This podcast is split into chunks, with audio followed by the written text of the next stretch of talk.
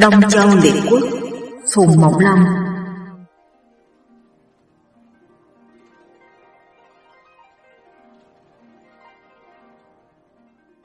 Hồi thứ 24 Tề Hoàng Công lấy lòng đại sứ sở Hội chư hầu nhất dạ phục vua châu. Quốc Hoàng đến trại Tề xin vào ý kiến. Quan trọng hay được tin nói với Tề Hoàng Công Nước sở sai sứ đến một lần nữa chắc là xin giảng hòa chúa công nên tiếp đãi tử tế. Tề Hoàng Công cho đòi quốc hoàng vào, quốc hoàng quỳ mọp dưới trướng tâu. Chúa công tôi chỉ vì không cống cỏ thanh mau để quý quốc nhọc lòng đem quân đến đây thật tội rất lớn. Chúa công tôi đã biết lỗi, xin quý quốc lui binh khỏi ba mươi dặm, chúa tôi sẽ tuân mệnh. Tề Hoàng Công nói, nếu vua sợ biết giữ bổn phận ta còn đòi gì nữa mà không rút quân. Quốc hoàng lại tạ lui ra, trở về thưa lại với sở văn vương. Tôi hứa với tề hầu chịu cống hiến một xe cỏ thanh mau và tề hầu cũng đã hứa rút quân khỏi 30 dặm. Sở thành vương không tin, sai người đi thám thính. Bỗng có quân vào báo, quân các nước chư hầu đã rút khỏi ngoài 30 dặm, hiện đóng nơi đất thiệu lăng.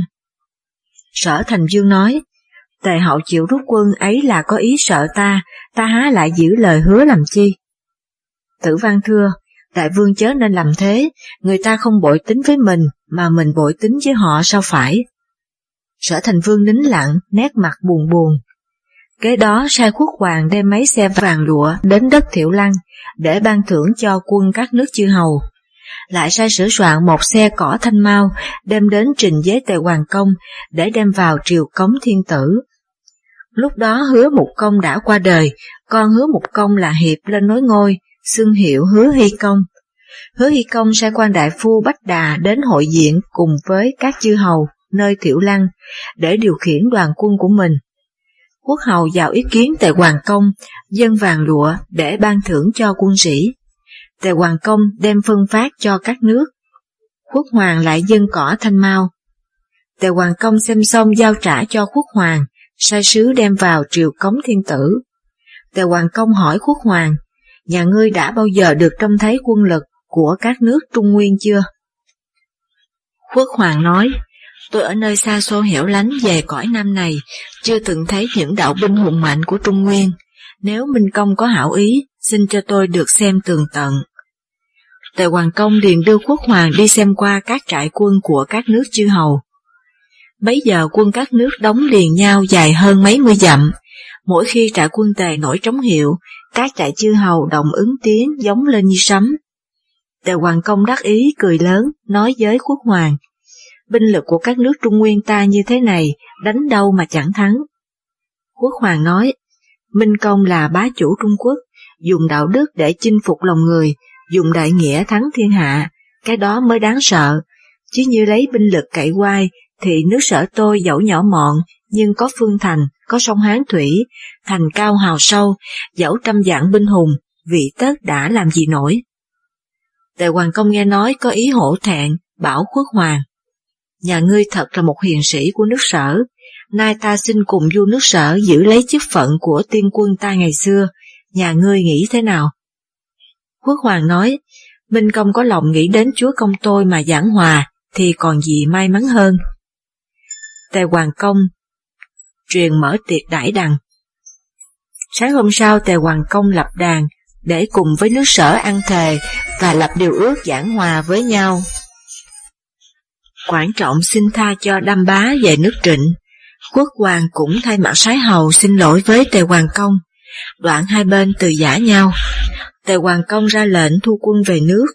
Trong khi đi đường, Bảo Thúc Nha hỏi Quảng Trọng, nước sở tím xưng vương hiệu, tại sao trọng phụ không đem việc ấy bắt tội khi quân, lại nhận cỏ thanh mau làm chi? Quảng Trọng nói, nước sở tím xưng vương hiệu đã ba đời, nếu nay bắt bỏ vương hiệu, không đời nào nước sở chịu tuân theo. Ấy vậy nước ta làm sao điều khiển được? Muốn điều khiển họ, cốt yếu phải làm cho họ nghe lời mình trước đã, mà muốn họ nghe lời mình, không gì hơn, đừng để họ bất mãn mình. Bảo Thúc Nha nghĩ ngợi một lúc, rồi cũng cho là phải. quan đại phu nước Trần là đào đồ, nghe tin Tề Hoàng Công đem quân về nước, liền bàn với quan đại phu nước Trịnh là thân hầu. Nếu để quân tề đi qua địa giới nước Trần và nước Trịnh, thì ta phải cung đốn lương thực, như thế đã tốn của lại mất công. Chi bằng nói với tề hầu đi về phía đông, khiến cho nước từ và cừ phải chịu lấy sự khó nhọc ấy, thì hai nước ta mới rảnh rang được. Thân hầu vốn là một kẻ nham hiểm, ngoài mặt tán thành lời nói của đào đồ, nhưng trong bụng có ý cười thầm, liền bảo đào đồ vào tâu với tề hoàng công. đào đồ bước vào ra mắt tâu. Minh công đánh Sơn Nhung nơi phía bắc, phạt nước sở nơi phía nam. Bây giờ nên rút quân về phía đông, để cho các nước trông thấy quai mà sợ. Tề Hoàng Công nói, nhà ngươi nói rất phải. Được một lúc thân hầu cũng vào ra mắt Tề Hoàng Công tâu. Minh Công đem quân chinh phạt đã lâu ngày, phải tìm cách để quân sĩ có nơi trú ngụ mà giải lao. Nay nếu kéo binh về phía đông, rủi có nước mọi rợ nào đón đường ngăn trở, làm cho quân sĩ mệt nhọc ta tháng thì thật là điều bất lợi. Tề Hoàng Công như sực tỉnh nói, nếu không có nhà ngươi, ta đã lầm lẫn rồi. Nói xong sai người bắt đào đồ trị tội. Trần Tuyên Công phải đem lễ vật xin lỗi hai ba lần, Tề Hoàng Công mới chịu tha, lại khiến Trịnh Văn Công phải đem đất hổ lao thưởng cho thân hầu. Trịnh Văn Công dẫu phải nghe lời, nhưng lòng không phục. Tề Hoàng Công thấy Quảng Trọng lập được nhiều công lao to tác, bèn đem ớt biến ấp, hơn 300 nóc nhà của quan đại phu bá thị, phong thêm cho Quảng Trọng. Sở Thành Vương thấy binh tề và các nước chư hầu đã rút về, ý chừng muốn đem cổ thanh mau vào nhà châu triều cống. Quốc hoàng thưa, ta không nên thất tính với nước tề, giả lại chỉ vì nước sở ta không cống hiến nhà châu, nên nước tề mới được tiếng là biết tôn kính thiên tử. Nay nhân cơ hội này, ta sai vào cống hiến thì nước ta cũng chẳng kém gì nước tề. Sở Thành Vương nói, chỉ ngặt một điều nước ta đã xưng vương vị, nay xưng hô thế nào cho tiện. Quốc Hoàng nói, không hề chi, trong tờ biểu chỉ xưng là viễn thần cũng đủ. Sở Thành Vương nhậm lời, sai quốc hoàng đem 10 xe cỏ thanh mau và các thứ vàng lụa vào dân vua Huệ Vương nhà Châu. Châu Huệ Vương mừng lắm phán. Nước sở lâu nay đã bỏ bổn phận, bây giờ lại biết triệu phục như thế, thật là phước lớn của tuyên dương ta. Nói rồi đem lễ vật cáo yết thái miếu, lại ban thưởng cho nước sở rất hậu. Quốc hoàng lại tạ rồi cáo từ. Chẳng bao lâu tề hoàng công lại sai thấp bằng đến ý kiến châu Huệ Vương, tâu về việc nước sở đã chịu thần phục. Châu Huệ Vương tiếp đại thấp bằng rất trọng thể. Thấp bằng tâu với Châu Huệ Vương xin được phép đến chúc mừng ngôi thái tử. Châu Huệ Vương nghe nói vẻ mặt lúng túng, trộn lẫn một ít u buồn, rồi sai người đòi thái tử trịnh và vương tử đái đến. Thấp bằng lại mừng xong, bái tạ ra về. Về đến nước tề, thấp bằng vào ra mắt tề hoàng công tâu. Nhà châu sắp có loạn, Tề Hoàng Công thất kinh hỏi, tại làm sao thế? Thấp bằng nói, người con trưởng của thiên tử là Trịnh, tức con bà Khương Hậu, đã lập nên thái tử. Nay bà Khương Hậu mất, bà Thứ Hậu là Trần Vi, được vua yêu, sinh đảng vương tử đái. Thiên tử muốn bỏ con trưởng lập con thứ, vì vậy lúc tôi xin ý kiến, vua đòi ra cả hai người. Tôi e rằng chẳng bao lâu nhà châu sẽ có loạn. Tề Hoàng Công vội vã đòi quản trọng vào thương nghị, Quảng Trọng nói, tôi có một kế có thể giữ yên được nhà châu. Tề Hoàng Công hỏi kế gì vậy? Quảng Trọng nói, cần gây cho Thái tử một thế lực mạnh mẽ, nay viết một đạo biểu dâng lên vua nhà châu, tỏ ý các chư hầu muốn ý kiến ngôi Thái tử, xin nhà vua cho Thái tử ra hội với các chư hầu. Hễ Thái tử đã hội diện với các chư hầu, thì địa vị đã được căng co, dầu muốn thay đổi cũng không được. Tề Hoàng Công khen phải, liền viết hịch hẹn với các chư hầu sang năm họp mặt tại đất Thủ Chi, thuộc nước vệ, rồi lại sai thấp bằng đến Triều Châu, tỏ ý các chư hầu muốn ý kiến ngôi thái tử để tỏ lòng tôn kính. Châu Huệ Phương không muốn cho thái tử đi hội, nhưng sợ thế lực nước tề, chẳng dám từ khước. Thấp bằng về nước báo với tề Hoàng Công, Đầu năm sau, Tề Hoàng Công sai Trần Kính Trọng sang đất Thủ Chi, làm một nhà hành cung để đón Thái tử. Đúng kỳ hẹn Thái tử Trịnh đến, các chư hầu kéo đến lại mừng. Thái tử Trịnh hai ba lần từ chối không dám nhận lễ. Tề Hoàng Công Tâu Chúng tôi là chư hầu, đối với Thái tử cũng như bề tôi đối với vua, xin thái tử chớ tị hiềm. Thái tử Trịnh tỏ lời cảm tạ. Rồi đêm ấy mời tề hoàng công đến hành cung, đem việc vương tử đái muốn cướp ngôi thuật lại.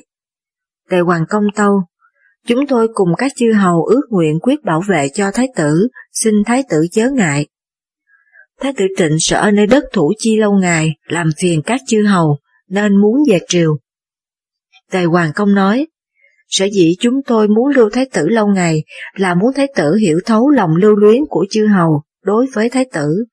Nay đang giữa mùa hè nóng nực, xin đợi đến mùa thu mát trời, chúng tôi sẽ hộ giá hồi loan cũng chẳng muộn. Châu Huệ Vương thấy thái tử trịnh lâu về, đoán biết tề hoàng công có lòng mến phục, nên không vui. Hơn nữa thứ phi Trần Vi và Vương Tử Đái ngày đêm ở bên cạnh, kiếm lời dèm xỉm. Nhân lúc quan thái sử Chu Khổng vào ý kiến, Châu Huệ Vương nói, Vừa rồi tề hầu đánh được sở, song quân lực nước tề cũng không hơn gì sở, nay sở lại tùng phục thiên triều, không hỗn láo như trước nữa, thì sở cũng đáng tin cậy.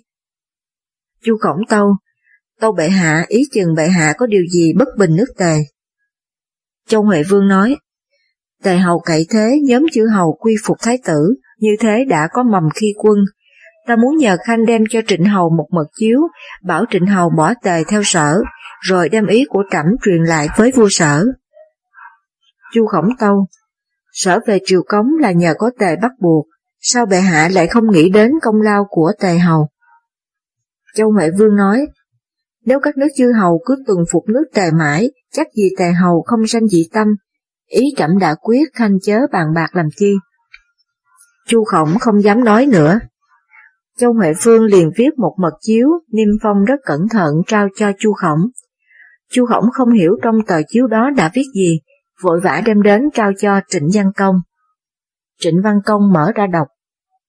Chiếu rằng, Thái tử Trịnh bất tuân phụ lệnh, tự lập các chư hầu, mưu gây rối thiên triều. Đó là tội bất hiếu, không thể nối ngôi được. Nay ý trẫm muốn lập vương tử đái làm thái tử, nếu hiền hầu bỏ tề theo sở để cùng giúp vương tử đái, thì trẫm sẽ giao hết quyền bính cho. Trịnh Văn Công xem chiếu xong lòng mừng thầm, nói với các quan đại phu. Tiên quân ta Vũ Công, Trang Công trước kia hai đời làm khanh sĩ nhà Châu, đến đời lệ công cũng có công nghiệp lớn, giúp vua Châu, nhưng chưa giữ được quyền chính. Nay vua nhà Châu lại định giao quyền cho ta, thật điều đáng mừng đó. Quan đại phu đổ thúc can. Nước ta chịu ơn nước tề, nay bỏ tề theo sở là điều bội nghĩa. Hơn nữa Thái tử Trịnh được mọi người tôn sùng, nay bỏ đi phò vương tử đái là trái với ý nguyện chung của mọi người. Xin chúa công thận trọng việc này. Trịnh Văn Công nói, theo ý tề hầu sao bằng theo ý thiên tử nhà châu, việc phế lập là do ý thiên tử chứ đâu phải ý ta. Đỗ Thúc nói, ngôi thái tử nhà châu bao giờ cũng phải là con trưởng, nếu lập con thứ không tránh điều rắc rối, xem như trước kia U Vương yêu vương tử bá phục, vua Hoàng Vương yêu vương tử khắc, vua Trang Vương yêu vương tử đối, kết quả đều mang tai vạ, nếu chúa công không xét kỹ, e phải hối hận. Quan đại phu thân hầu cải dù muốn dù không đó là lệnh thiên tử, ta há lại trái lệnh thiên tử để nghe theo tề hầu sao, như vậy còn gì đạo quân thần. Trịnh Văn Công cho lời nói của thân hầu là phải, đêm ấy bỏ ra về, không hội chư hầu nữa. Tề Hoàng Công hay tin nổi giận toan đem binh đánh trịnh. Quảng trọng can. Dẫu một nước trịnh bội ước cũng chưa hại chi, nay xin chúa công cứ lập minh thệ với các nước rồi tính sao. Tề Hoàng Công nghe theo lời, lập đàn nơi đất thủ chi để cùng với các chư hầu ăn thề, đồng tâm giúp ngôi thái tử. Lời thề như sau, tất cả các nước chư hầu có mặt hôm nay đồng tâm giữ ngôi thái tử để giữ vững nhà châu, nếu ai đổi lòng sẽ bị đất trời tru diệt. Ngày hôm sau các nước chư hầu đưa thái tử Trịnh về nước, Trịnh Văn Công hay tin các nước chư hầu lập minh thệ, có ý lo sợ cho mình. Kế đó sở thành vương sai người sang trịnh để bàn việc giao hữu. Trịnh Văn Công lòng dụ dự không quyết, nên không tiếp sứ. Sở thành vương bèn tư thông với thân hầu, để nhờ thân hầu xúi dục Trịnh Văn Công bỏ tề theo sở. Nguyên thân hầu trước kia làm quan nước sở, được sở văn vương yêu chuộng. Sau sở văn vương gần mãn phần, sợ người sau không dùng thân hầu nên mới cho thân hầu một số châu ngọc để trốn sang nước khác lập nghiệp. Thân hầu trốn sang đất lịch, được trịnh lệ công yêu dùng, sau trịnh lệ công phục nghiệp mới phong thân hầu làm chức đại phu nước trịnh. Đến lúc trịnh lệ công qua đời, trịnh văn công lên nối nghiệp, thân hầu vẫn giữ chức ấy. Nay được tin nước sở, thân hầu vào bàn với trịnh văn công. Ta vì phụng mệnh thiên tử mà trái ý tề, chỉ còn trông cậy ở nước sở, nếu không theo sở thì lấy đâu nương tựa. Trịnh Văn Công nghe lời, mật sai thân hầu qua kết liên với sở. Tề Hoàng Công hay tin tức giận cử binh sang vây thành, tầng mật của nước trịnh. Lúc bấy giờ thân hầu còn đang ở nước sở, nghe tin ấy liền tâu với sở thành vương. Nước trịnh sở dĩ giao kết với sở là cậy có sở giúp. Nếu đại vương không đem binh cứu nước trịnh, ác trịnh phải theo tề. Sở thành vương triệu tập quân thần thương nghị, quan tể tướng Tử Văn Tâu. Nước hứa đang tùng phục nước tề, được tề hoàng công rất ưu đãi. Nay muốn cứu trịnh chỉ cần đem binh qua đánh hứa, quân tề tất phải rút về mà cứu hứa. Sở thành phương y lời, đem quân vây thành nước hứa. Quả nhiên tề bỏ trịnh kéo thẳng qua nước hứa để cứu viện. Nước sở lại rút quân về. Thân hầu trở về nước lòng hiu hiu tự đắc, cho rằng mình đã có công phu rất lớn đối với nước trịnh. Qua năm sau, Tề Hoàng Công lại đem quân đánh trịnh nữa. quan đại phu nước Trần là Đào Đồ, lúc trước theo Tề Hoàng Công đi sở, có hiềm khích với thân hầu, nên nay viết một mật thư, sai người đem cuộc đưa cho quan đại phu nước trịnh là Đỗ Thúc.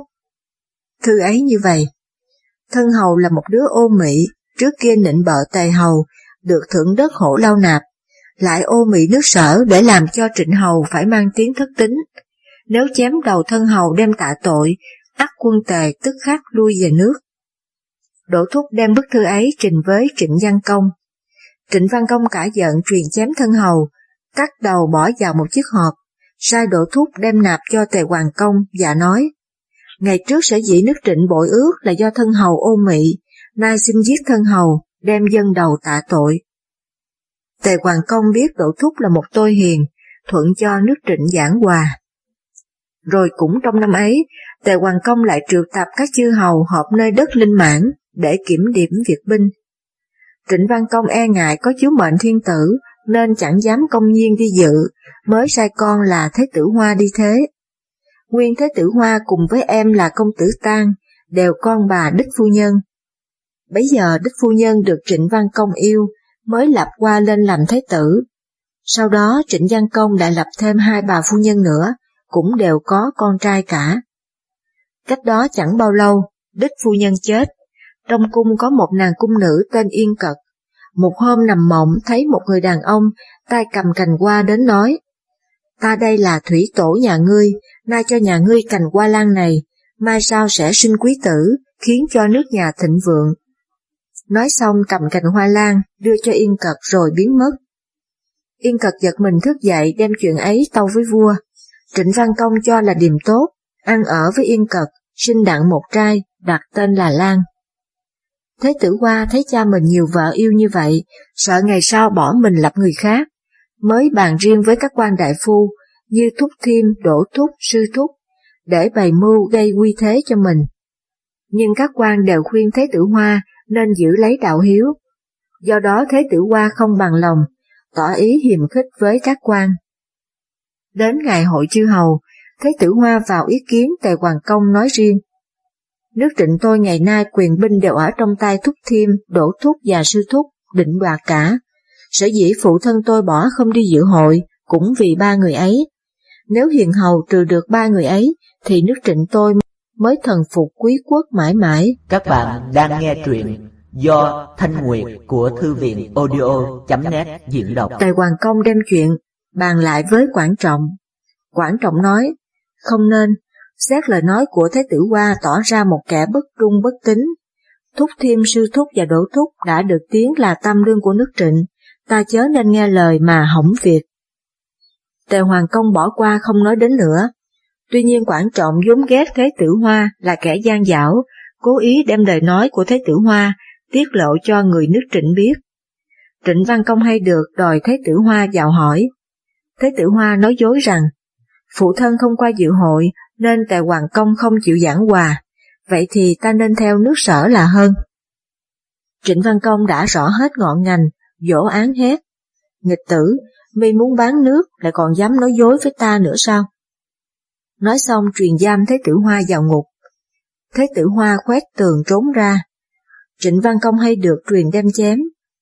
Em Thế Tử Hoa là công tử tang sợ liên lụy, liền trốn sang nước Tống, nhưng Trịnh Văn Công được sai người theo giết chết.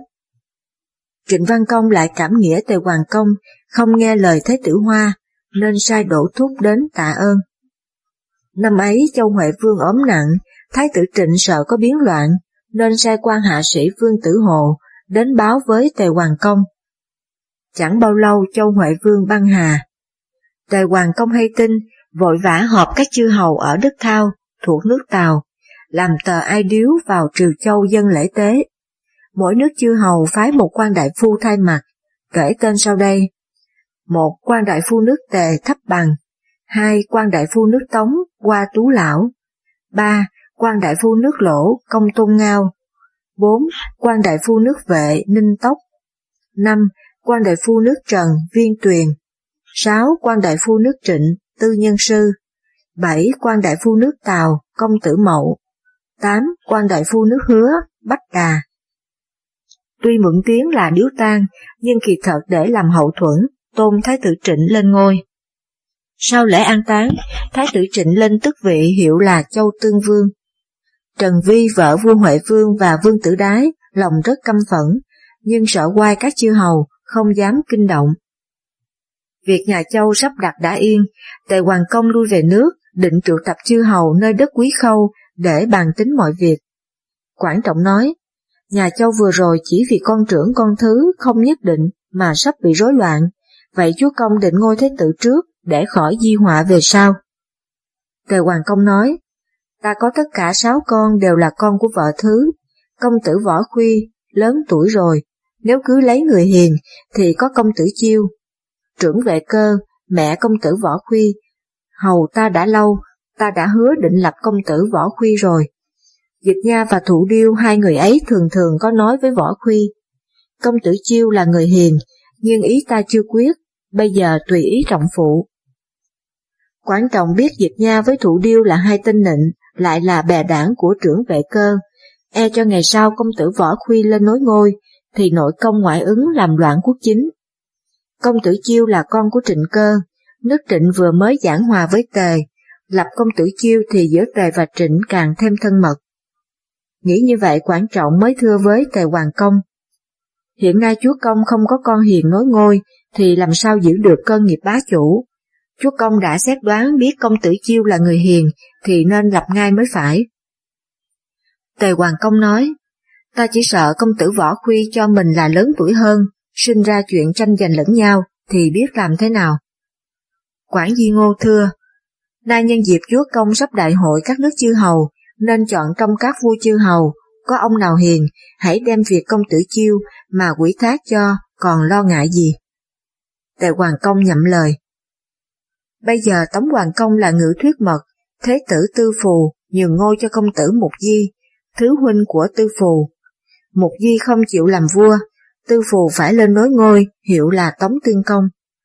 Tống Tương Công theo lệnh của bá chủ, Tề Hoàng Công, mặc dầu có tang vẫn đến dự hội ở đất Quý Khâu.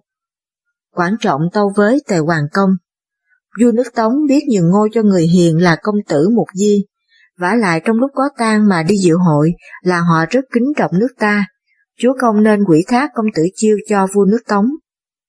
Tề Hoàng Công y lời, lập tức sai quản trọng đến quân xá để hầu chuyện trước cùng Tống Tương Công.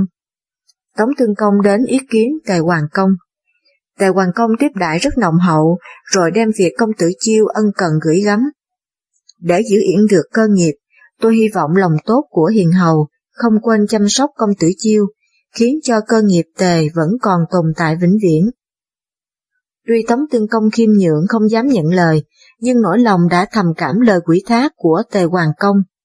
Ngày hội các chư hầu cùng họp mặt trước đàn để vọng bái thiên tử quan Thái Tể Chu Khổng đọc lời chiếu của thiên tử nhà Châu, đoạn trao phần tế cho Tề Hoàng Công.